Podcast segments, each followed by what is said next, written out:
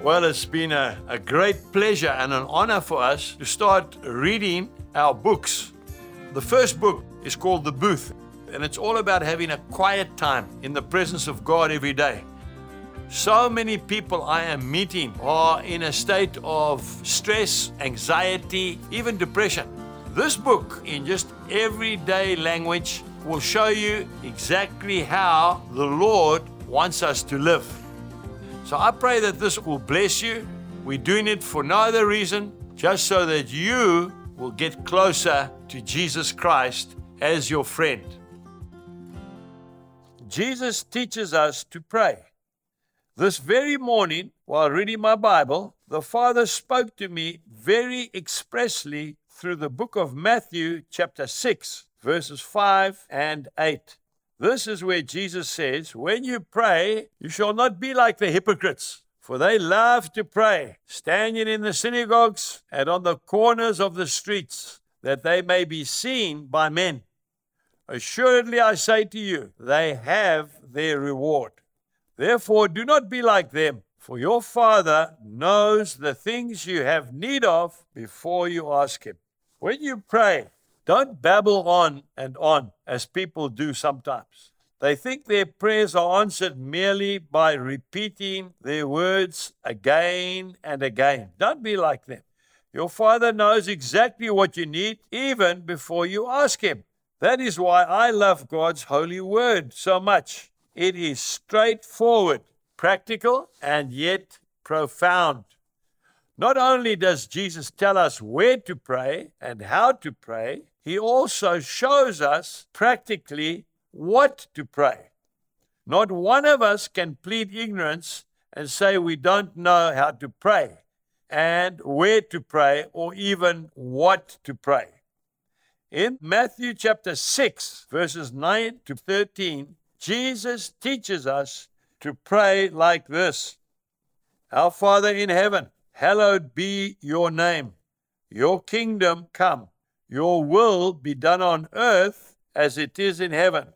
Give us this day our daily bread, and forgive us our debts as we forgive our debtors. And do not lead us into temptation, but deliver us from the evil one. For yours is the kingdom and the power and the glory forever. Amen. What a prayer! A complete prayer as taught to us by the carpenter from Nazareth, Jesus. That is why I love him so much. It's because he is for the man in the street, ordinary people like you and me. Accordingly, we need to make our quiet time with him a priority. Prayer in practice. Show me a man who prays a lot, and I will show you a great man of God. George Muller was just such a man.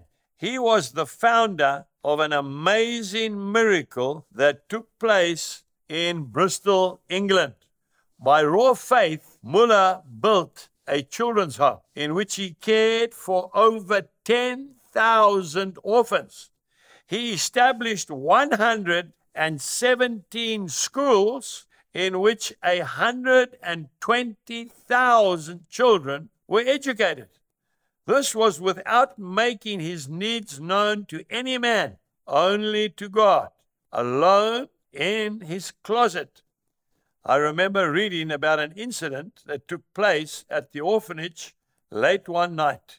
The matron of one of the dormitories came to see Muller and told him, We have enough coal for tonight, and then it is finished. Not showing any sign of anxiety, he thanked her for letting him know and politely said it would be delivered in the morning. No sooner had she left than another woman came to say that in their dormitory they had just fed the children the last meal. There was nothing left for breakfast. He answered as he had the first, Don't worry, the food will be there in the morning. He then went to his booth and made his requests known to God. As in the past, when he prayed the prayer of faith, God answered, and those thousands of children ate and were kept warm. The coal and the food had miraculously arrived in the morning. When he was an old man, Muller was approached by close friends who loved him dearly, saying they would like to organize a pension scheme for him so that he would have something to fall back on later. Muller, with tears of gratitude streaming down his face, said to his concerned friends that Jesus had supplied all his needs for many years and that he had never wanted for anything. He could not accept their kind offer and hurt Jesus. He thanked them and asked them to please give the donation to someone else. Muller was an incredible man of practical faith, and I firmly believe that it grew and matured in his booth. We really need to start taking our needs to Jesus in our quiet time, not to High Street where everybody can hear and see the need. I feel that our Lord would probably say, Well, if you want your needs answered by man, then I'll just step back where no one else can hear or see, God will answer. Not only is He able, but more importantly, He is completely willing. I am totally convinced that time spent in the booth increases our faith in God. God given authority. When you call those things that are not as if they were, those huge mountains start to become mere molehills.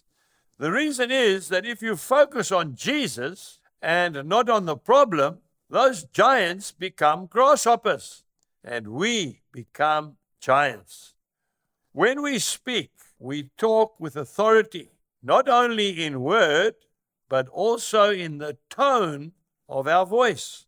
Even our eyes show this God given authority. The eyes of a person are the windows to the heart. And that is why, when preaching, I like to look into a person's eyes. It tells you a complete story who they are, where they have been, and most of all, with whom they've been spending time. Remember when Moses came down from the mountain after having spent a long time in the presence of God? He had to wear a veil over his face. The Israelites could not look into his face because of the glory of God that was evident. The Bible says that Moses' face was shining and that the Israelites could not look upon him. See Exodus chapter 34 and verses 29 through to 35. When you have been in the presence of God in your booth, you become so pumped up with enthusiasm and joy. When you then open your mouth to speak, people tend to believe what you say. When they look into your eyes, they see Jesus in you. Positivity, confidence, peace, love. This comes about by speaking with God and spending time with Him. As the scripture says, faith comes by hearing, and hearing by the word of God. Romans chapter 10 and verse 17. This cannot happen in the midst of the maddening crowd, as it were, because one very easily becomes distracted. A word from the Lord. A few weeks ago, Dita, one of my spiritual sons, brought me a prophetic word from God during a church service. He simply said to me that the Lord says, Do not be distracted. It was one of the most clear words I have ever received from God. The more the Father uses us, the easier it becomes to be busy and to worry about the cares of this world instead of focusing on Him. Men and women who have changed the face of society, the direction of the masses, are people who spend time on their own with God. Often, when they come off the platform, you'll find that they are reserved by nature, some even shy and introvert. But once they get into that closet, then you see their true mettle. They feel more comfortable speaking with Jesus in the quietness of their booth than they do speaking to people. Just think of John the Baptist as one example. The Master said of him, Among those born of women, there has not risen one greater than John the Baptist. Matthew chapter 11 and verse 11. Fighting fit. When asked to pray for people to acquire more faith, I always say, I will pray that you receive a hunger for God's holy word, that it will drive you to spend more time with Jesus, which will automatically enhance your faith like nothing else.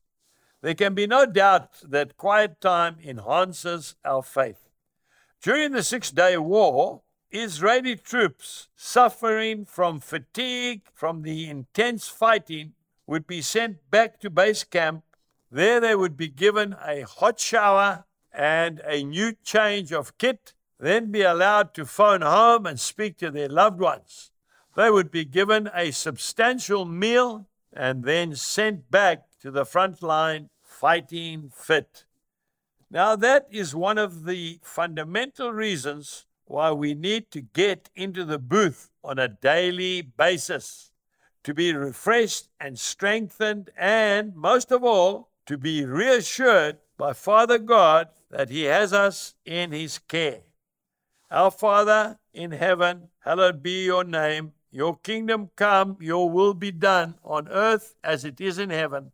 Give us this day our daily bread, and forgive us our debts as we forgive our debtors and do not lead us into temptation, but deliver us from the evil one.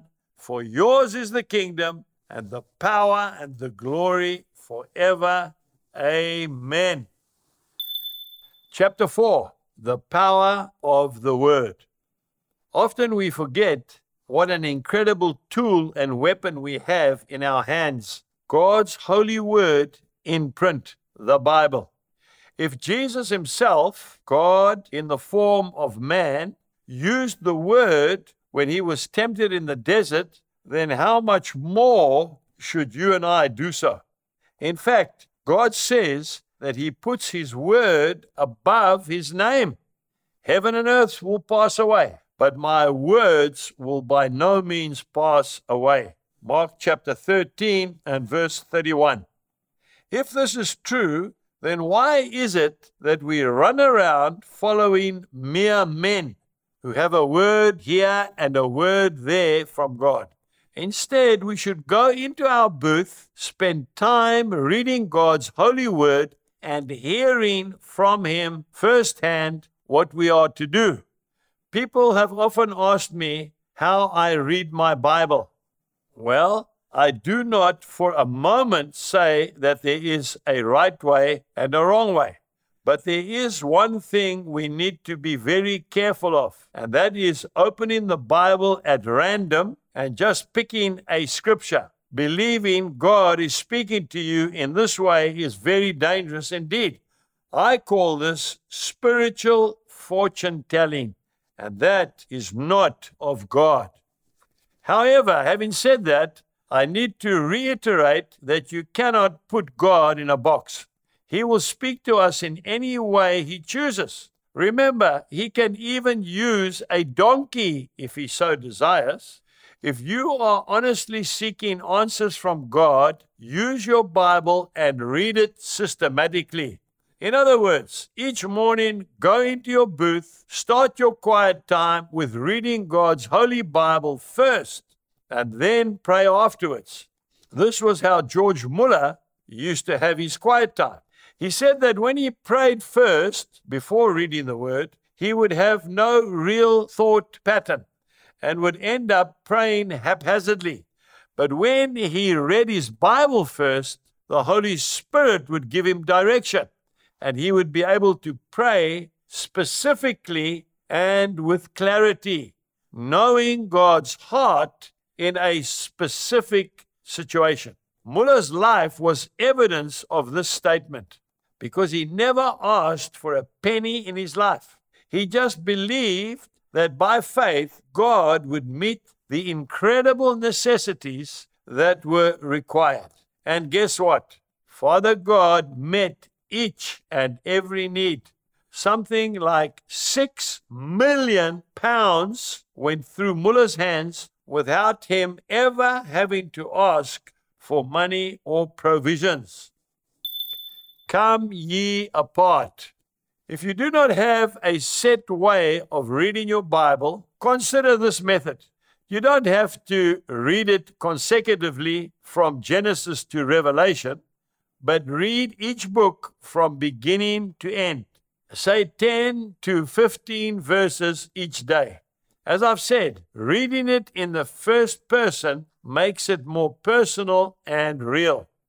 Have your notebook at hand and write down what you believe God is telling you through those specific scriptures. God's Holy Bible must be the cornerstone of time spent in His presence. That is why, to be honest, I cannot believe a person can have a proper quiet time without the Bible.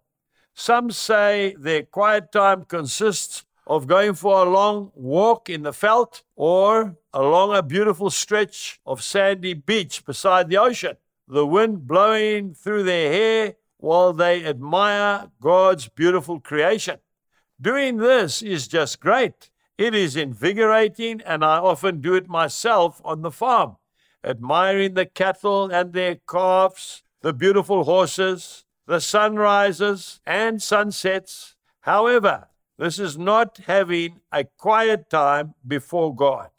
It's a wonderful time of meditation and reflection, of thanking the Father for His creation but it's not taking time out to hear the still voice of God.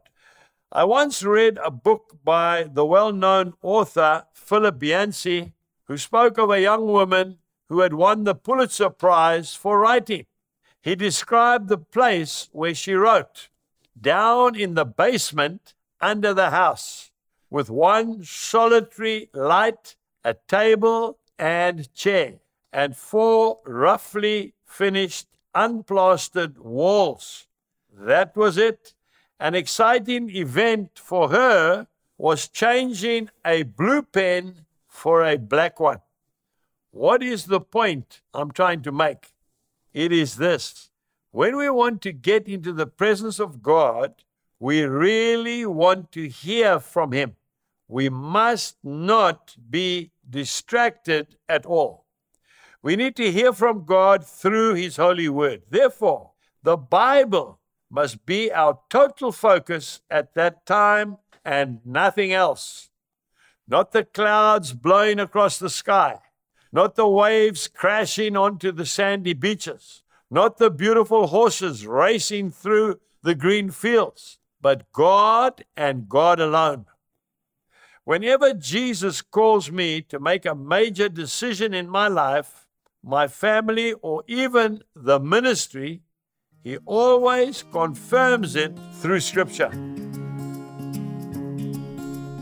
Thank you for listening to this episode of The Booth.